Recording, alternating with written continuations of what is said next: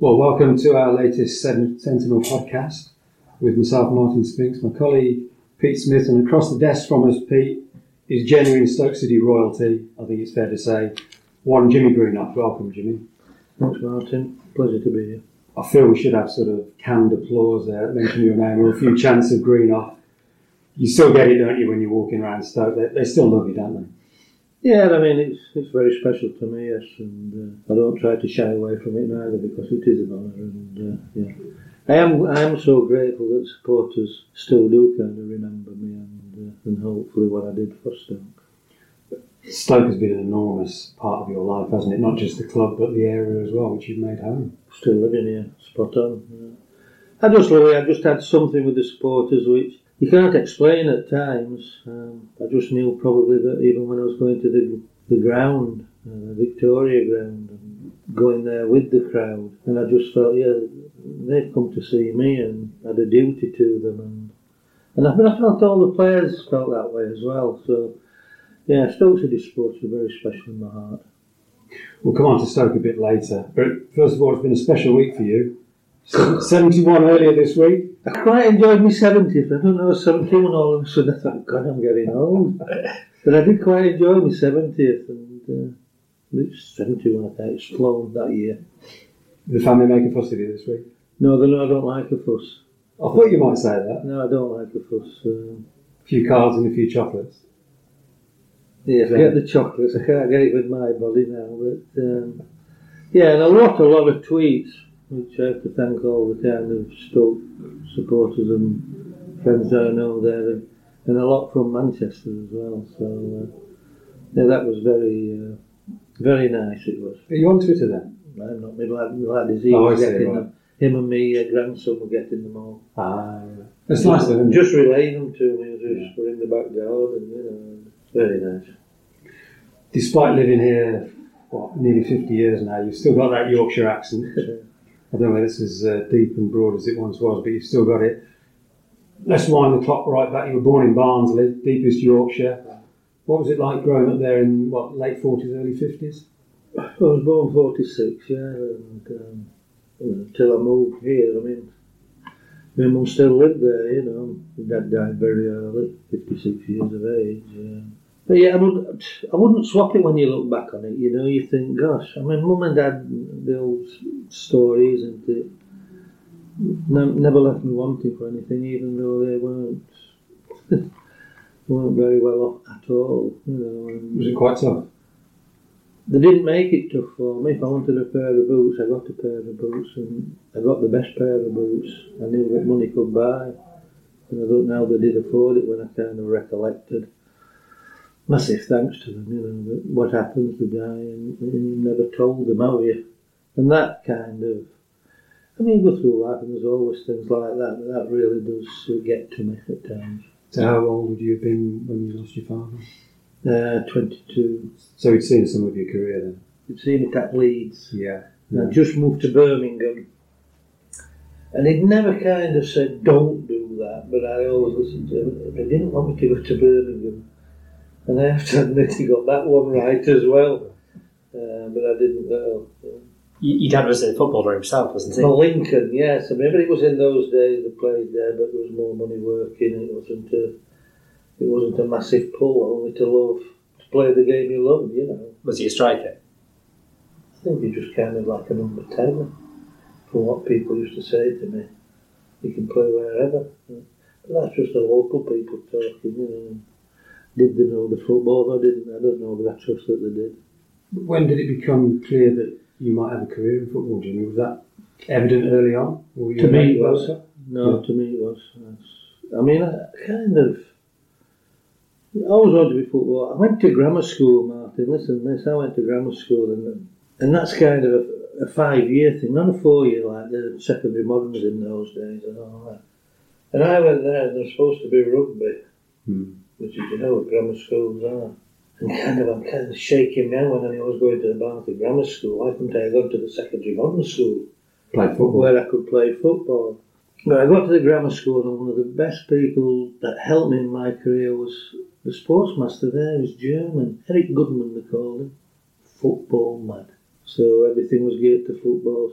Rugby was just secondary at the school, so I was in that. And seventh heaven I was. It was absolutely. I did. I, I loved going to school for the sports. the academics was rubbish. You start off in uh, the first year where you, you do obviously your studies and your, your classwork.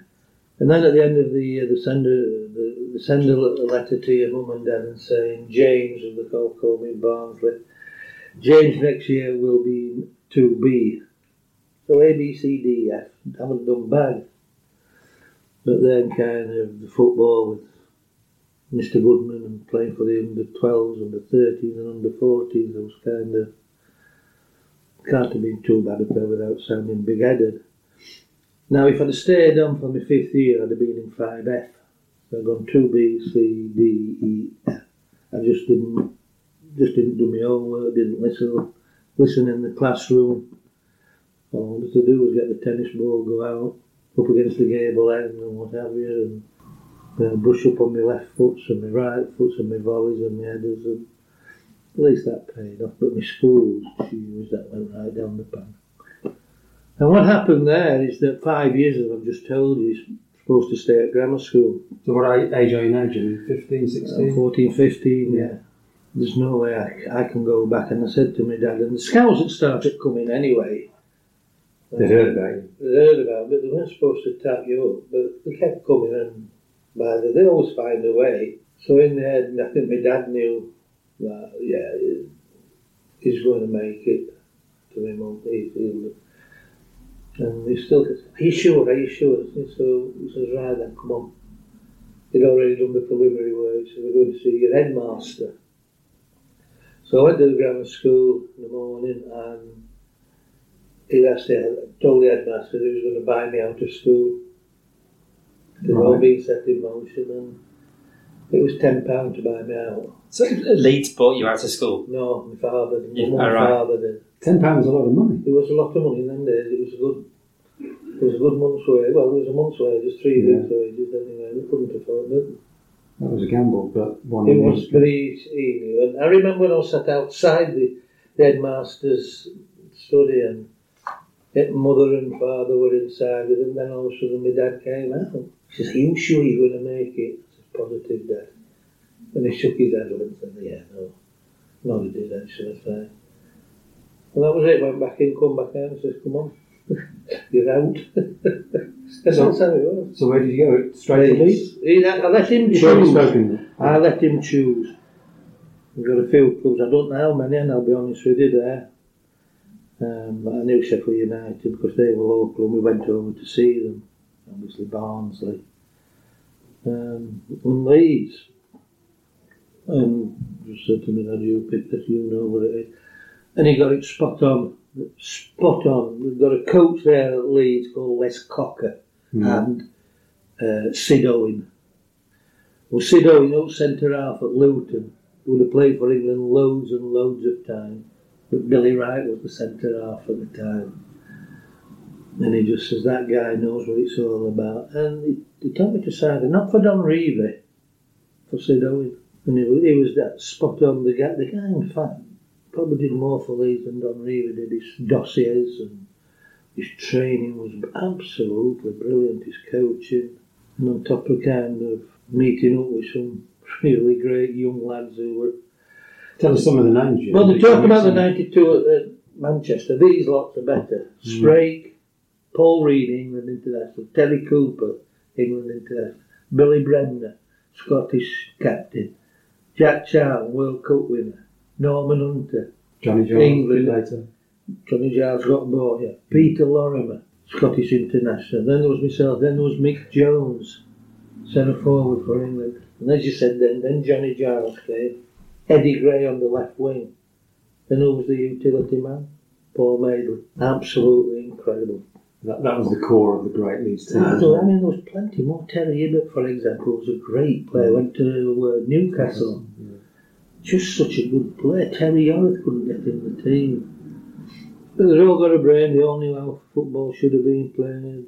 They knew that if they went on a run and they couldn't get back, somebody would be filling in for them, if you can understand.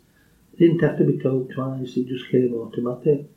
And I put them ahead of the 92 at Manchester United with the Becks and gigs and all that. Yeah, maybe Scholes could have got in that side. what, what, a, what a start for your career to be playing. yeah, and I loved it. You're saying, oh, I've done it. It's absolutely fantastic. Mm. And um, But it was a hugely unpopular Leeds team, was it? It was in the wider world. How, how fair unfair was that? pretty unfair. Mm. They could play. Just going forward now a little bit, we can go back whenever you want, but going forward a bit, he did have the system that he was so defensive. And many a game, if we got a goal in the first 10 minutes, we were just defensive, defensive, defensive. Don't score, clean sheet, certainty. Yeah. And then Billy Bremner and Johnny Giles got together on behalf of the lads and said to Don Revie, You've got to give us, just let us go. We'll beat anybody. Just let us go. And what they did, they did that and they played Southampton and beat them eight. First game, can you remember it? Is that the famous game when they kept the ball Flicking it up and out, Yeah. sorts, yeah. for 50 odd passes or something? That's right. Yeah. But that But was that's one, that. one of the things that made them unpopular, wasn't it? That, Well, maybe so, but Yeah. I think that was kind of saying to the public, hey, we can play as well as kick, you know, Mm. and they could play. Tell us about Don Revie. What, what was he like? You know, another another one. I loved him when I first went there, and I must admit, I mean, I'm going to a club and gave me my debut when I was 16, which, in fact, a gr- a great double debut. Peter Lorre and myself on the same day. Yeah. I was 16, he was 15. Who was that against? Uh, Swansea, 5 0. so that helped. 15, he was almost 16, but he was 15. What, a, what a great debut for He him. wasn't a bad player, was he? Did a great shot on him, and it was Yeah. I know in training, Gary Sprake wouldn't go in goal, and when he had it, just go to the post and let it go in the net. And quite right, the balls were heavier in those days. And I'm not having my, I'm not having my wrist broken. Just watched it go in the net. Well, what about Revie? How did you find him? Oh, sorry. Um, I liked him at first, and then he became very most superstitious man I've ever known. Um, and then I just found him a bit dishonest. And, uh, tell me one thing, and then I wasn't playing. And this is how it all started, you know. And give me false things why he was leaving me out. And all the what it was all leading to when he kept leaving me out of the team and playing whoever, Paul Madeley up front or whatever, who wasn't a front man, although a great utility man, versatile man. And it, it was all boiling. Billy Bremner was a great friend of mine and the skipper.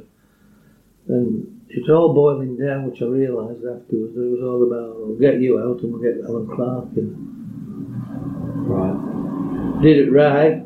That's a manoeuvre you top top goal scorer. I wasn't prolific. I was a good. I could get them, but I played on the wing at Leeds. Played wing half at Leeds. He wanted a, a sniffer, as they called him, Mm. Uh, and he could do it, but it wasn't honest enough with me.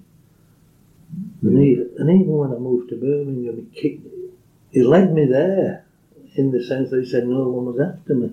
This was about 1968. Spot on, yeah. yeah. And he'd said this, I kept going in, I was a pain, I was on his, knocking at his door every other day. But he assured me, he says, nah, nobody's coming for you, Jim. He says, there's only one Birmingham. And in the end I got so fed up, I went down the division to Birmingham. And then after that, once I'd moved, all the kind of papers started coming out with your Liverpools, your Arsenals, your Newcastles. They were all interested. Oh, yeah. Which If one? I'd Have have done which one have you gone to? Jim? well, now, no, I wouldn't. I was tempted if I'd have known about Newcastle, being that part of the country. Yeah. But I think if Sh- Shanks would have got older now, they'd probably. Gone to Liverpool. But once I've gone to Man United, that'd have been the last thing I'd have done. Yeah. Yeah. Would never go to Liverpool. But there you are in the second division with Birmingham. Yeah. Finding all this out, you must have been furious. It didn't tell, but I was looking in the sense, oh, what softened it was that I was scoring goals on a regular basis, which was- wasn't my forte, but I was doing it. And I think there was a little bit I'll show you, you know, which you do when you get rejected or you're willing to let you go, you never thought it would happen. So yeah, I knocked a few goals in and uh, the lads loved me, which was, that helps, you know. Hmm. It was great at Leeds, and then, but then I went there and they, the lads loved me to death there as well, so that helps. Hmm. When you're welcomed into a club, you know, and into a place club. of work at the end of the day. It certainly is, and you, well, I know later in life you go to work if you don't enjoy it, it's horrible. Mm. Well, but I've never done a nine to five, so if you Mm. said you're nine to five, God, I couldn't have done No.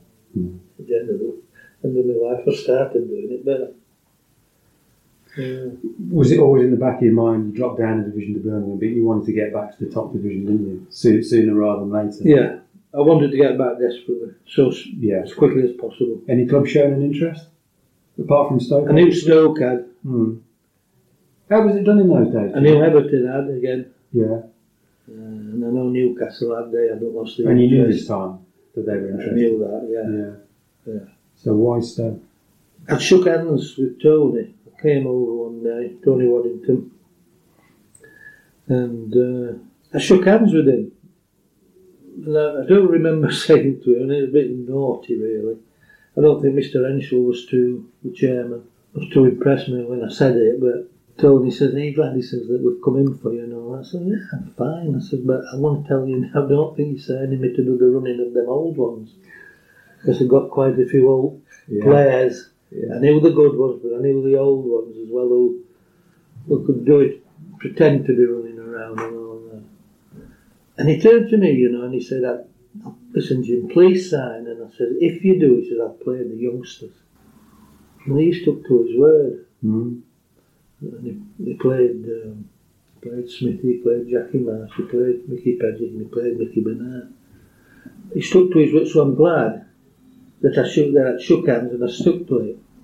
Because on the day that I'd shook hands with him, Martin, I went home to Birmingham, back home to Birmingham. And we hadn't been in the house five minutes. And the phone rang.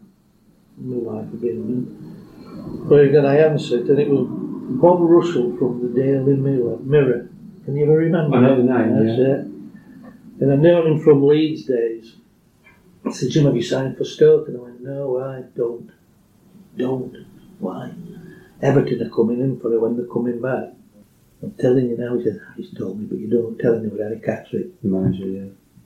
He says, don't. And I said, well, all right then. Put the phone down. Just going to tell them, you see it rang again.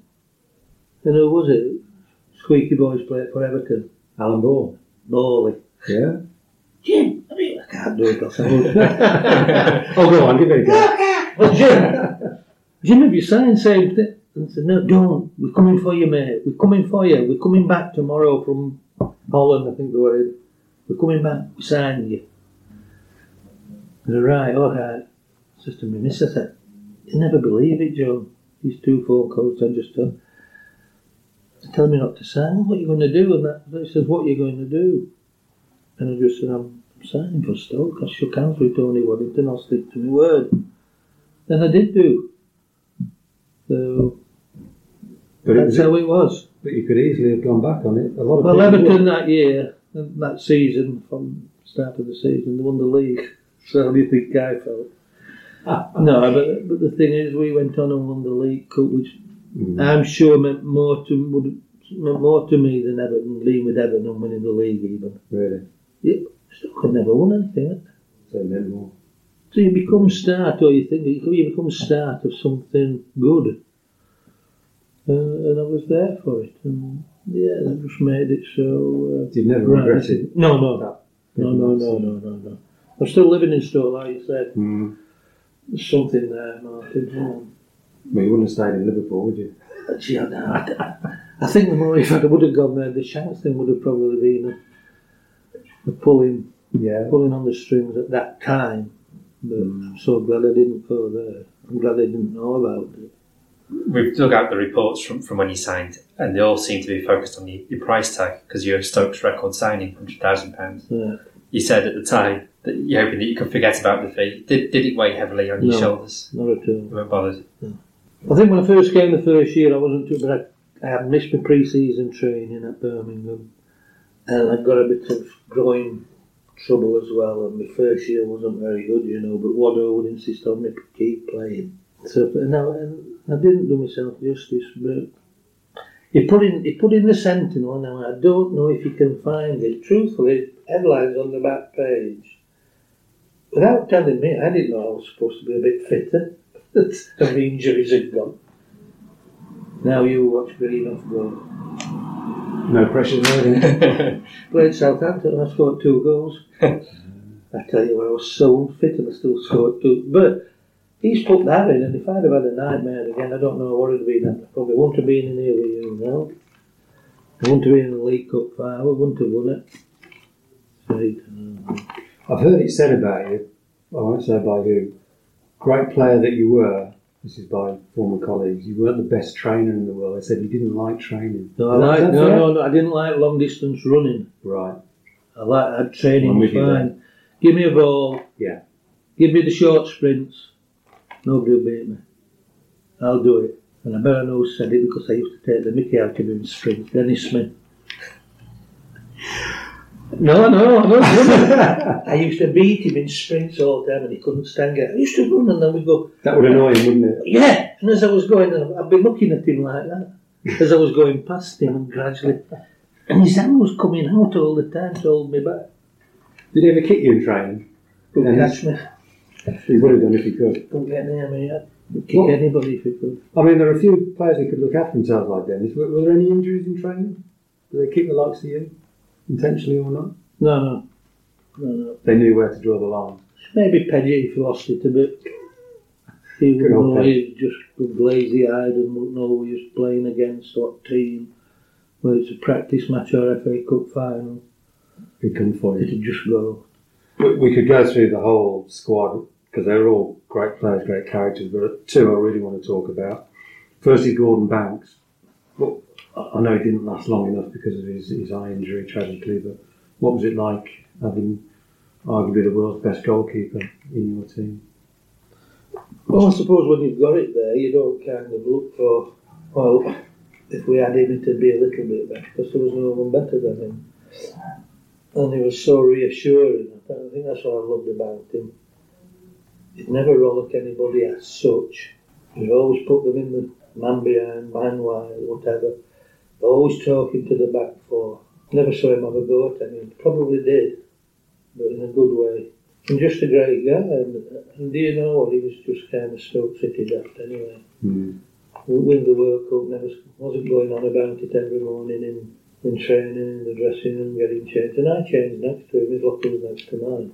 And all he'd do there in the little space that we had, he'd be doing his stretches all the time I was talking to. Most supple man I've, most supple footballer I've, I've played with. When he used to do them, he probably touched the ground with his elbows, you know what I mean? He Yeah. so supple. Is that what made him such a great goalkeeper? That mobility of his. He made difficult saves look easy, didn't But he? he was, if you ever see any films on him when he's running, he's, he's bouncing. Mm. Uh, kind of obviously also when he's bouncing, going for saves in top corners, etc. No problem to him, it appeared. The other one, you know, the other name I'm going to at you, Mm. Alan Hudson. It was said you were telepathic on the pitch, but off the pitch it was slightly different. Oh, yeah, that- I mean, Terry said Terry Conroy says a thing about.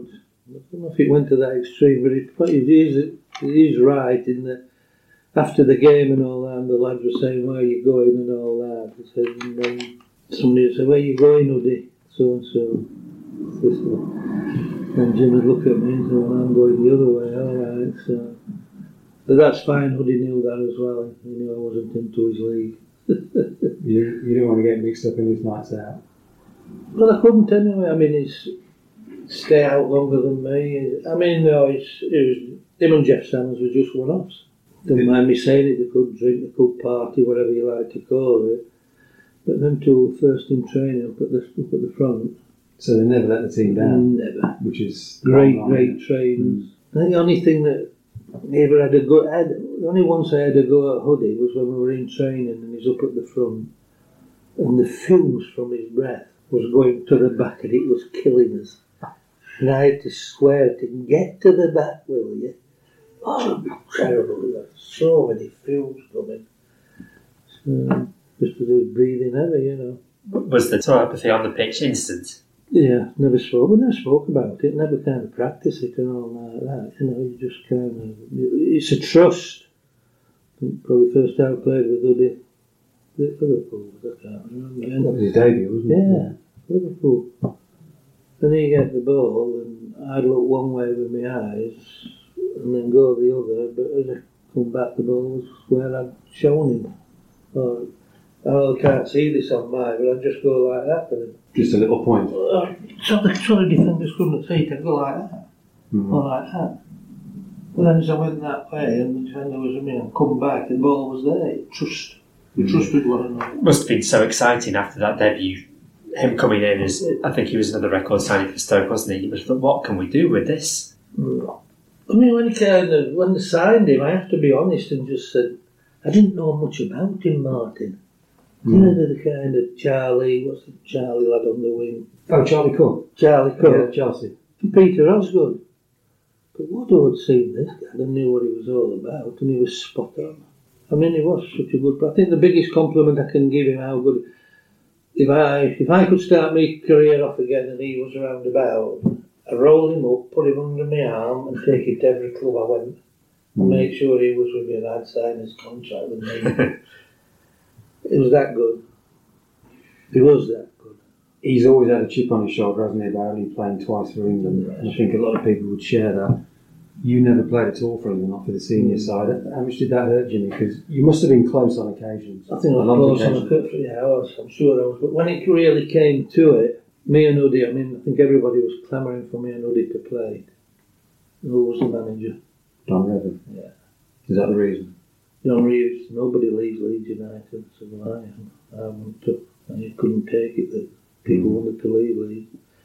And Uddy was one of those that, when he got you together, Reeve, you and his little boys, and you had to do what it. I could go on in it for ages about when I was a, and it was a big part of why I left as well. We had to play bingo and carpet bowls. And I was a bingo caller. What's this before matches? Yeah. Mm-hmm. And then he, t- he used to take us away Fridays for away game, obviously. Then it started for Fridays for home games. And then it went Thursday and Friday for home games. So then if you played midweek, you were away Monday, Tuesday, Thursday, Friday. Playing bingo. That's all they wanted to do, carpet bowls. Was there any money involved? Yeah, five of each every time the lads had to put it in or Yeah. What, what was he thinking? Was that just to relax you? Or? no idea to this day. Just a dummy head. Yeah. They had them all like school kids. Shame! Yeah, yeah, alright. And I had to give him up, you know, just liven it up a bit, he used to use at the beginning he used to say. So I had to start on that. Clickety click. 66.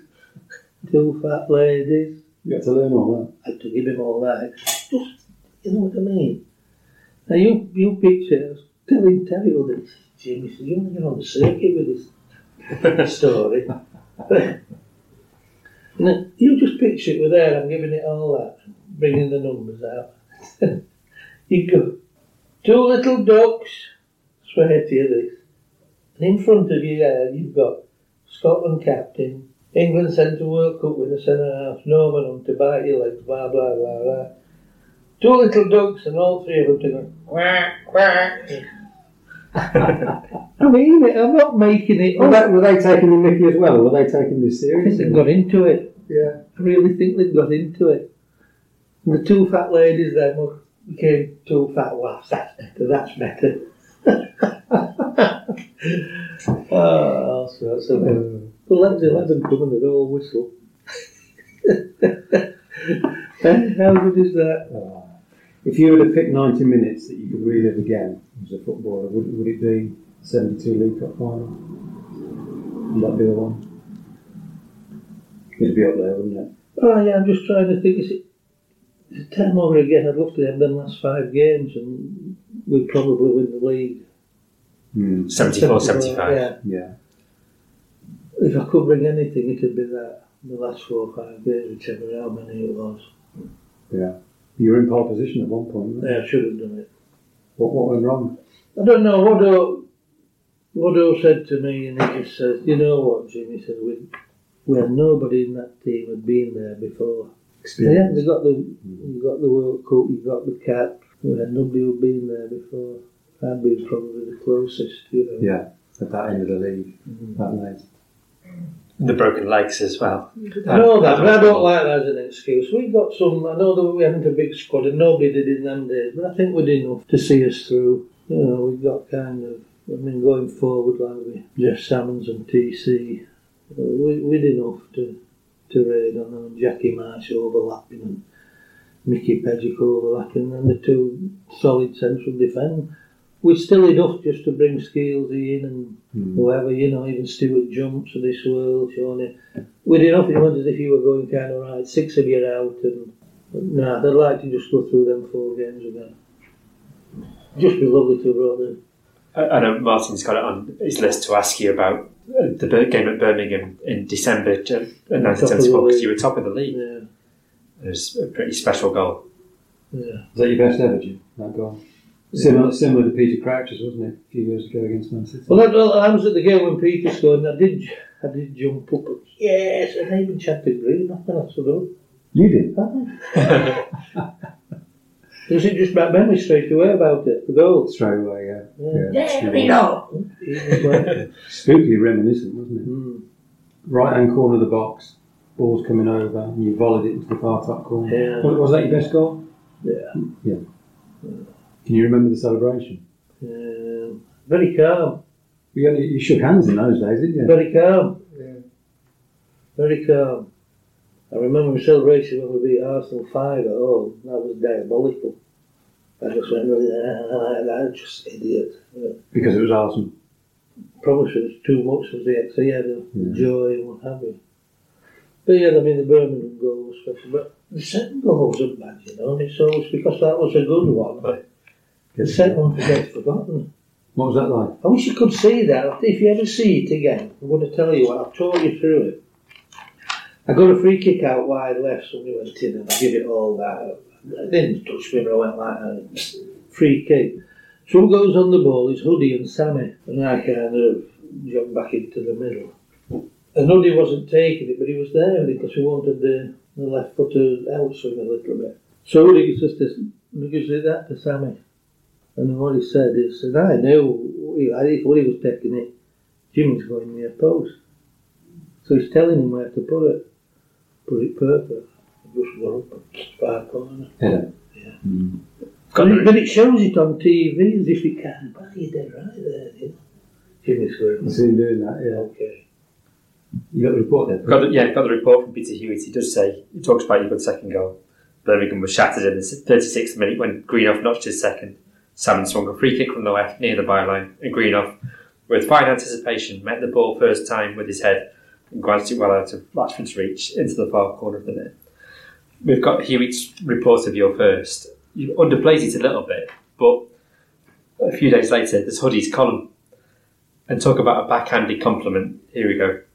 Because we were looking for a good, solid performance away from home when we went to Birmingham and possibly snatching a goal out of the blue. Jimmy Greenhoff had been volleying just wide so often lately that he was due to stick one in. Yet, funnily enough, it came from a more difficult position than when he's been missing. His first goal was great, the sort that win matches, but his second illustrated this danger in the box to opposing defences as he timed his header perfectly.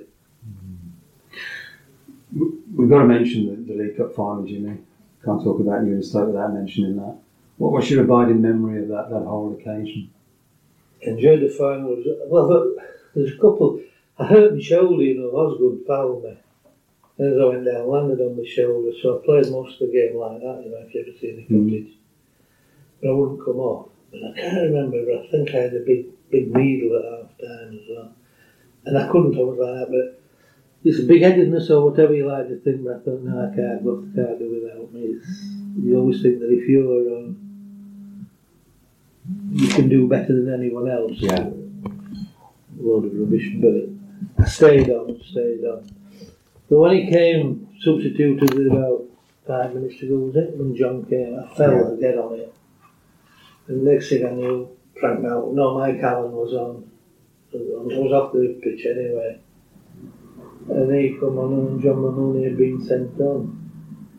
So we walked back to the halfway line on the bench where Waddo was. And the only thing I said to him as I sat down next to him was, if we get this, I'll never speak. If we get beaten this, I'll never speak to you again. That's for taking me off, you know what I mean?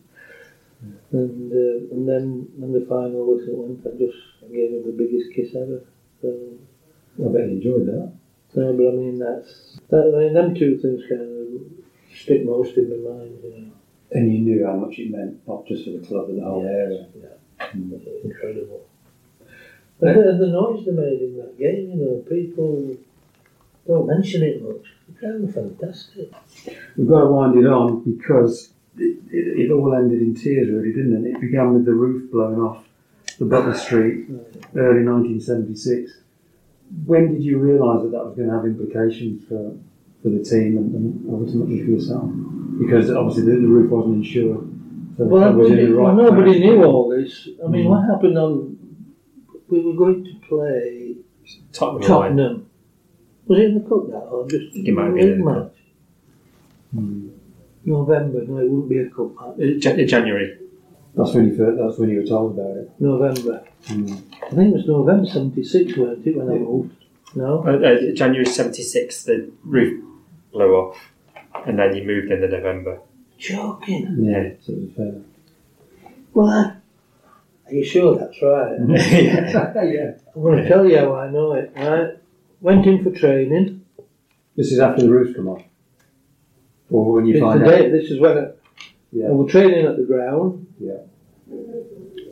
I walked through to the home team dressing room and I, said, and I looked down and there's the roof there. So I carried on to the dressing room and all the lads are there because I was always in late. and what's, what's all this? And I said, just find out. Because I was skipping it. Just find out, will you? What's happening? Can we go home or what? So that's all. That's all they were concerned about. So I go straight back out onto the pitch and there's Waddo in the middle. And he's looking up at the stand and obviously shaking his head and what have you. Don't know what was going through his mind. And I go to it, I go, what a mess this guy tell me about it. So anyway, by the way, I'd want to know what's just done to get all games off on Saturday, obviously. Tottenham, like you said, weren't it? Yeah. Was it away? Tottenham away. Yeah. I thought it'd been called off. Oh, it's amazing, that is. Did you realise straight away how serious this all was? Then, you know, so then I goes and I says to Waddo, and the message says, yeah, he said, well, yeah, he said, it gets worse. I said, what do you mean it gets worse? And he just said, um, it's not insured. you know, yeah, it's, it's, it's not insured. Said, they had a, I think I've told you all this. He said, they had an emergency board meeting last night, Jim. I said, and? He said, we have to sell someone to pay for it. And my words were, I can't believe that. He said, well, the rates, I just tell them to put the money in the pocket and pay for it themselves. So she was told me it's you've got to go. So they know they can get money for you. People have been after you all season, last couple of seasons, they know they can. This is, uh, you for a fact, it says that the, the board, the, the board, the different directions are just ringing different clubs up just to put them in the picture. That's it. Not going anyway. And um, said, Bill, I don't know if I told you this at the other time. Bill said, Billy Bingham's on his way down the M6. From Everton. Yeah. I said, I was wasting his journey. Going nowhere. All right. Yeah. Then I started walking towards the um, the tunnel. He said, let me finish. And I'm all, I said, you finished. I don't hear anymore. And he said, um, I spoke to Matt Busby this morning, he's rung me. This is Tommy rung him from the cliff at their training ground and said, Matt, will you do me a favour? I've heard that Jimmy Greenhoff, they're selling him. Will you find out for me? And this is how Tommy told my Waddo told me. He said, so Matt's rung me and I've had to tell him, yeah. He said, so he's rung back, he said, and just said, well, Tommy says, can you get him over here as soon as possible? So that day I went over to United and that's why I'm thinking uh, November, not January, but there you go. But you still didn't, you still weren't Ah, sure about it either, were you? I, Even went I went over f- four times. What? Tommy Doc was absolutely brilliant. They, he knew how much me and the supporters had this rapport. He, he knew it. Hmm. And he gets it. Don't do it until you're sure. I want you to sign when you're sure, if you're sure. I went four times, went over and back. And on it on Wednesday Thursday, to Waddo, not going, I've made my mind up. Please, I said, I'll have to get somebody else to do it. Not going. I said, won't you do me a favour? I said, will you get the, ask the board if they'll come in tonight and just have a bit of a, just get together. I don't want you taking the brunt because then, because other people were kind of starting to make the feelings known. Yeah. I said, how much to tell them, to. Tony? So they did, and fair play to them, they all came. And we were in the boardroom, and I remember, well, one of the guys, well, what's all this about, oh, Tony? So I said, it's me, I've asked Tony to get you all here just to tell you so that you know it isn't Tim who's telling me to tell you. I'm not going anywhere. And there was a little bit of a pause. And one of the directors just stood up and said, We think you passed it, Greenhoff. Not even Jimmy, Greenhoff. And I remember it's true, Martin, picture. So I looked along the line to the other director. I said, You all agree? Not, they all went like that. They all, good look at they all bowed their heads. Mm. Not one, not one went, or whatever, you know. Just, and I turned to, to Tony over at the end of the table. I said, I'm so sorry, Gaff. I said, we're signing for United tomorrow. And that's how it was. But I called them together to tell them there's no way I was leaving. Yeah. But that attitude from them left you no option. Well, especially that one as well, calling to don't look Greenhoff. Couldn't even call you Jimmy. No, no. Is that how they spoke to players in those days? He did to me that day, but no, no, no. And you were the captain. You were the captain. Yeah. Mm. You, you were in the Sentinel every day, Jimmy. Hewitt must have been on the phone to you or, or knocking on your door. And incredible quotes for a player who's wanted by Manchester United. You wouldn't read them very often, thinking, I've, got, I've really got to think about it. I, I don't want to leave Stoke. Yeah, yeah. And I've got a quote from Tony Waddington on the, the day that the bid was accepted. It was on Wednesday. I had a, I'd lost a young player who broke his leg. This is Kevin Sheldon, who, who, Oh, who yeah. broke his leg in a tackle.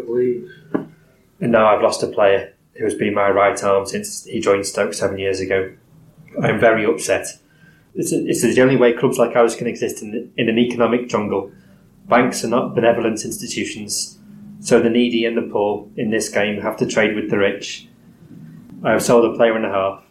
I once said I would rather leave Stoke than sell Jimmy, and in the last few seasons we could have sold him so much more times for a much larger amount. This sale will cause a lot of heartache, I know with our supporters and myself. You don't get managers saying stuff like that very often. He'd have meant every word of that, wouldn't Yeah, you? definitely.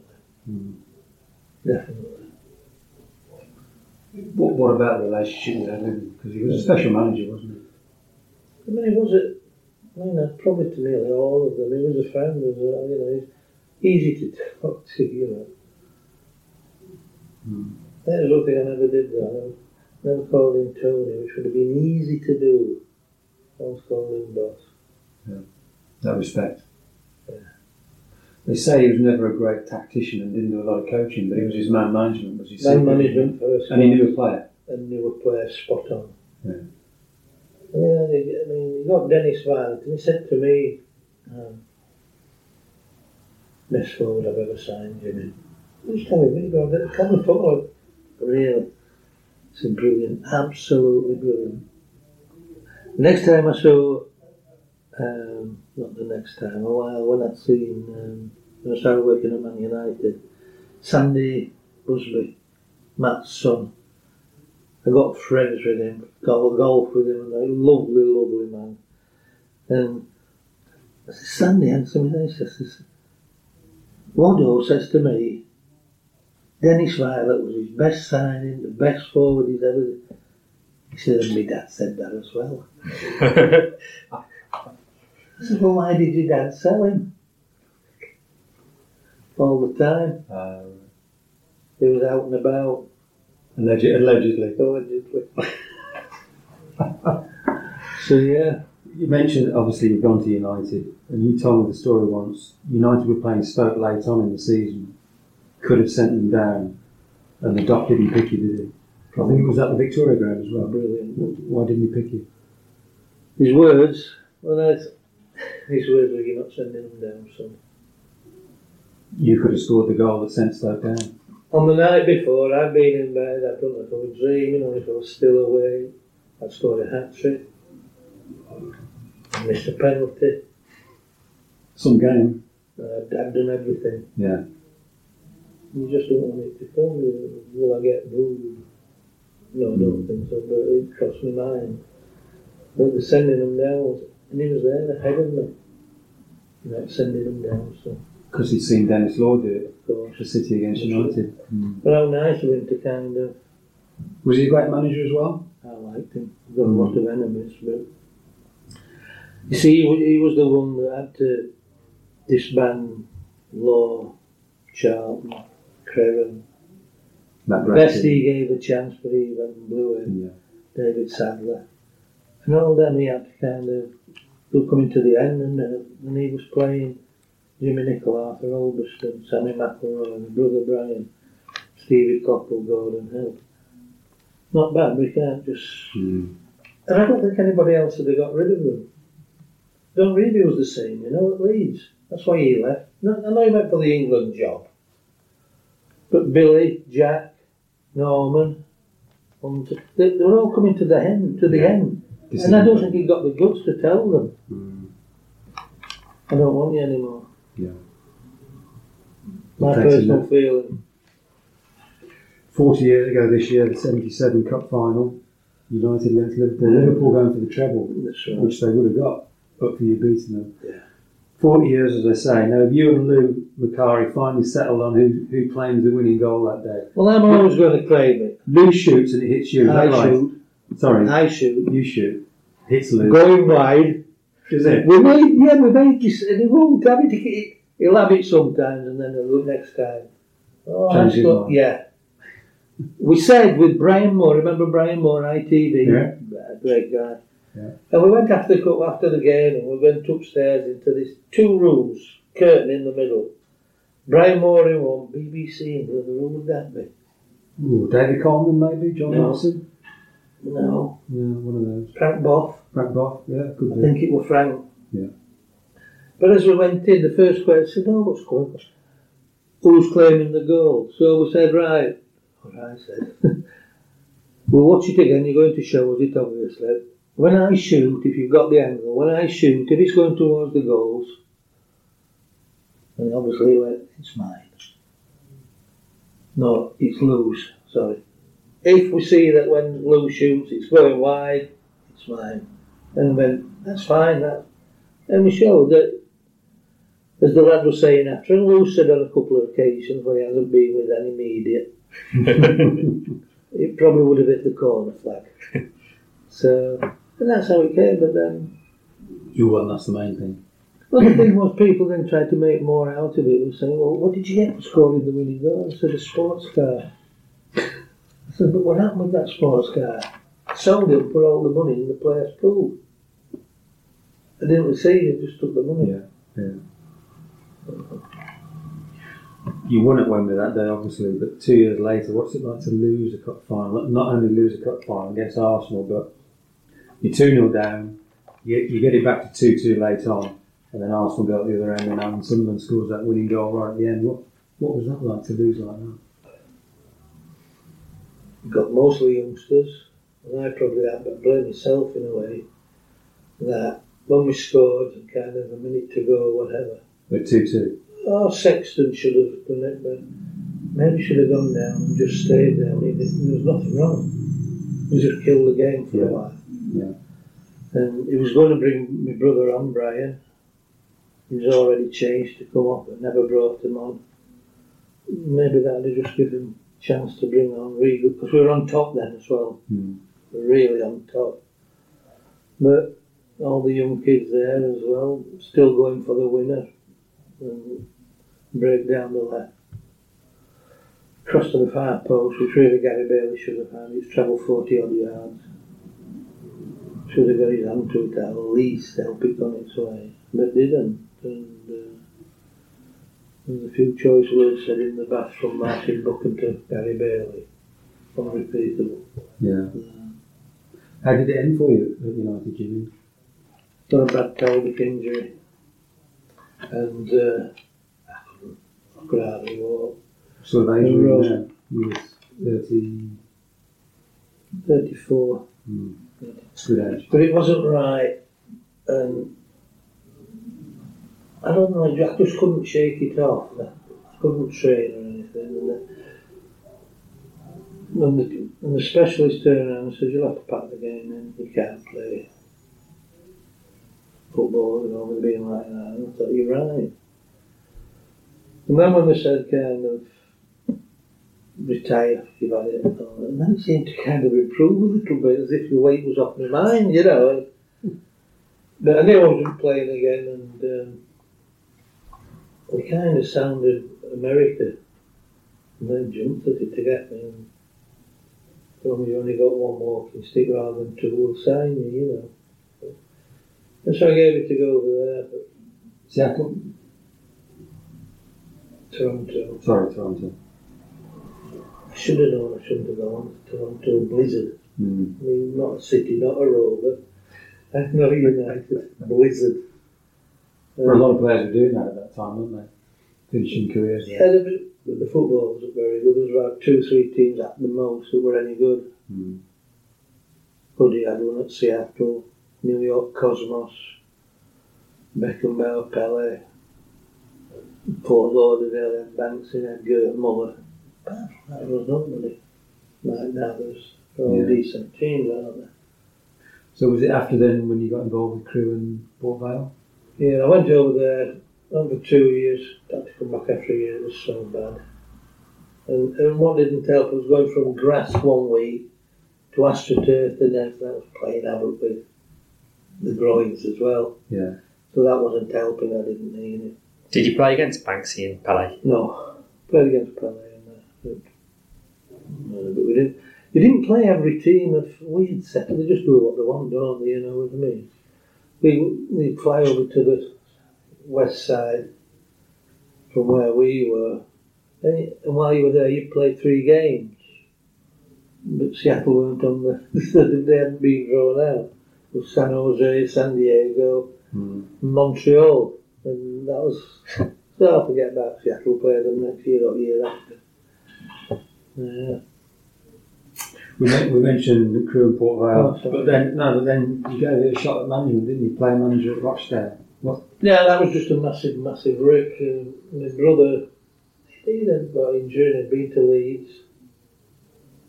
And then he was, he was a wreck. His knees had gone and all that. But he still wanted to play as best as he could. But, and but he lived in Rochdale and he heard that they were getting rid of the manager and he mentioned that you, you know, snapped my hand off kind of thing.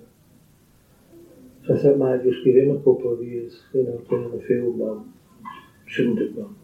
So it was almost Massive. your brother's benefit. And he did it Yeah. It was for his benefit and it never worked out.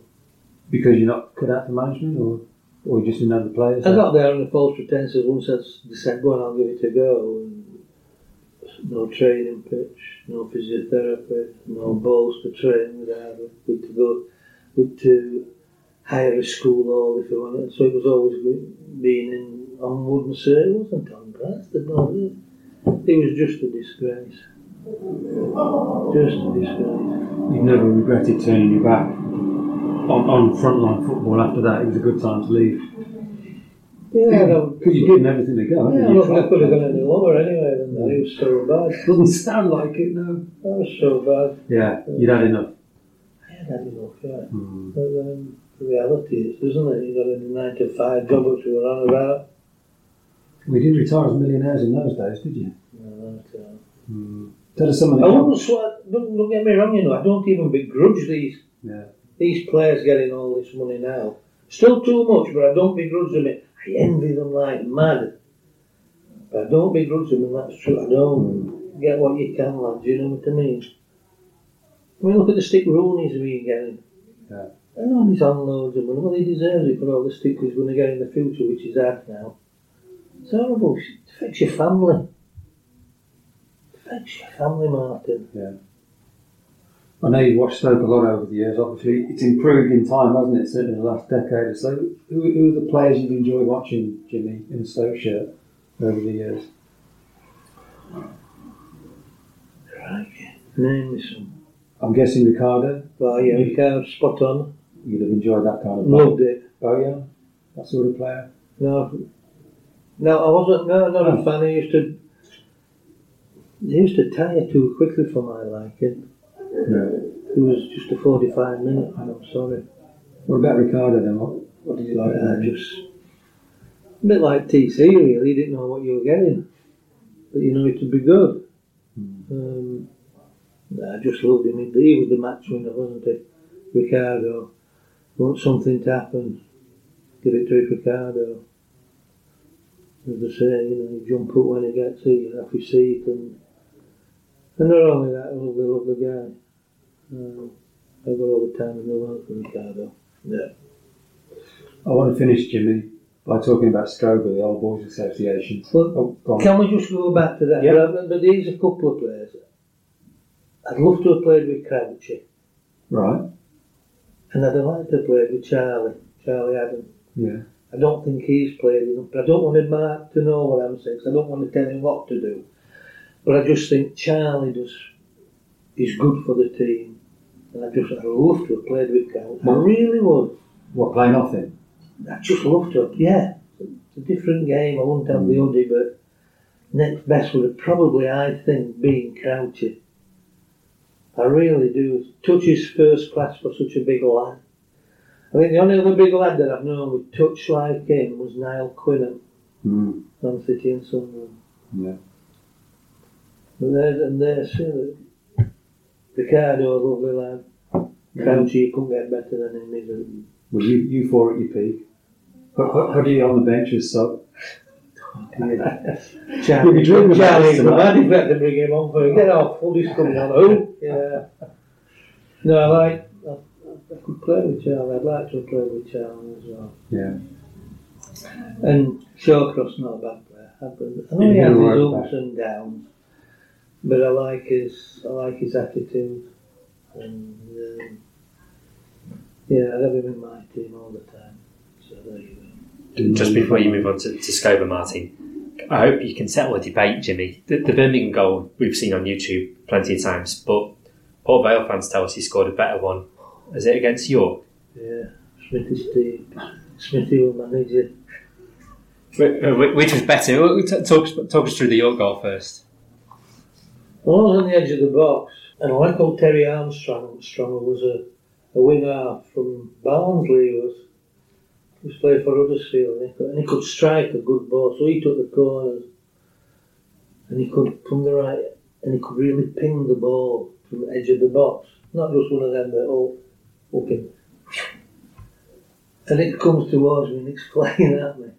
And I'm going, I'm going, I'm getting my body right for the right foot now, and it's going up here, so it's going left. So after have to turn right foot and I hit it and flushed it. And it hit the stanchion. And flew across the net to hit the other stanchion. and the lads, I never forget the Port Vale lads just went berserk. Haven't seen anything like that. And it was a bit, it was a bit. But when I had to head up, it did hit the stanchion. Oh it was good. There must have been nothing like quite like catching a volley, right? Nah, well, when you don't know, you hit it. It doesn't say the one at Birmingham. And Dennis Smith was the opposition manager. Oh, I'll tell you that. So we come out for half time. I forgot that. So so we come out at half time and I'm in the left back position there talking to uh, Russell Bromage. I'm just talking, then I can hear him coming down the onto the uh, pitch. You know. So I turn on Smith is then in the half in the centre circle, getting his wall and all that. Dennis! Dennis! Eventually he turned. I give him the fish yeah. Oh, oh. The two fingers So back. yeah, so there you go. And that's it. And yeah, it was lovely, was that? We laughed and laughed Yeah. about it. I still still ribbing about it. And we we were at one of the do's at the town hall as well. And a guy who didn't know come up and he goes, Oh, Jim, that goal against York. And Dennis on table with him. Hey, that goal against York, Jim. The rivals Stoke one, you know that. so, uh, so I still ribbing about it. And you get plenty of chance because you boys meet up regularly now. I know you meet up every Tuesday or most Tuesdays, Trentham Gardens. There's a lot of dudes.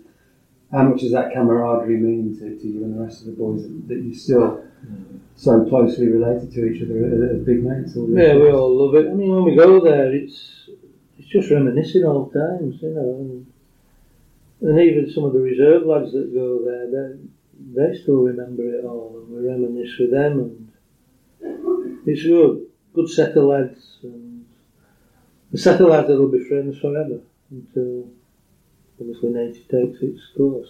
But uh, yeah, we all look forward to it.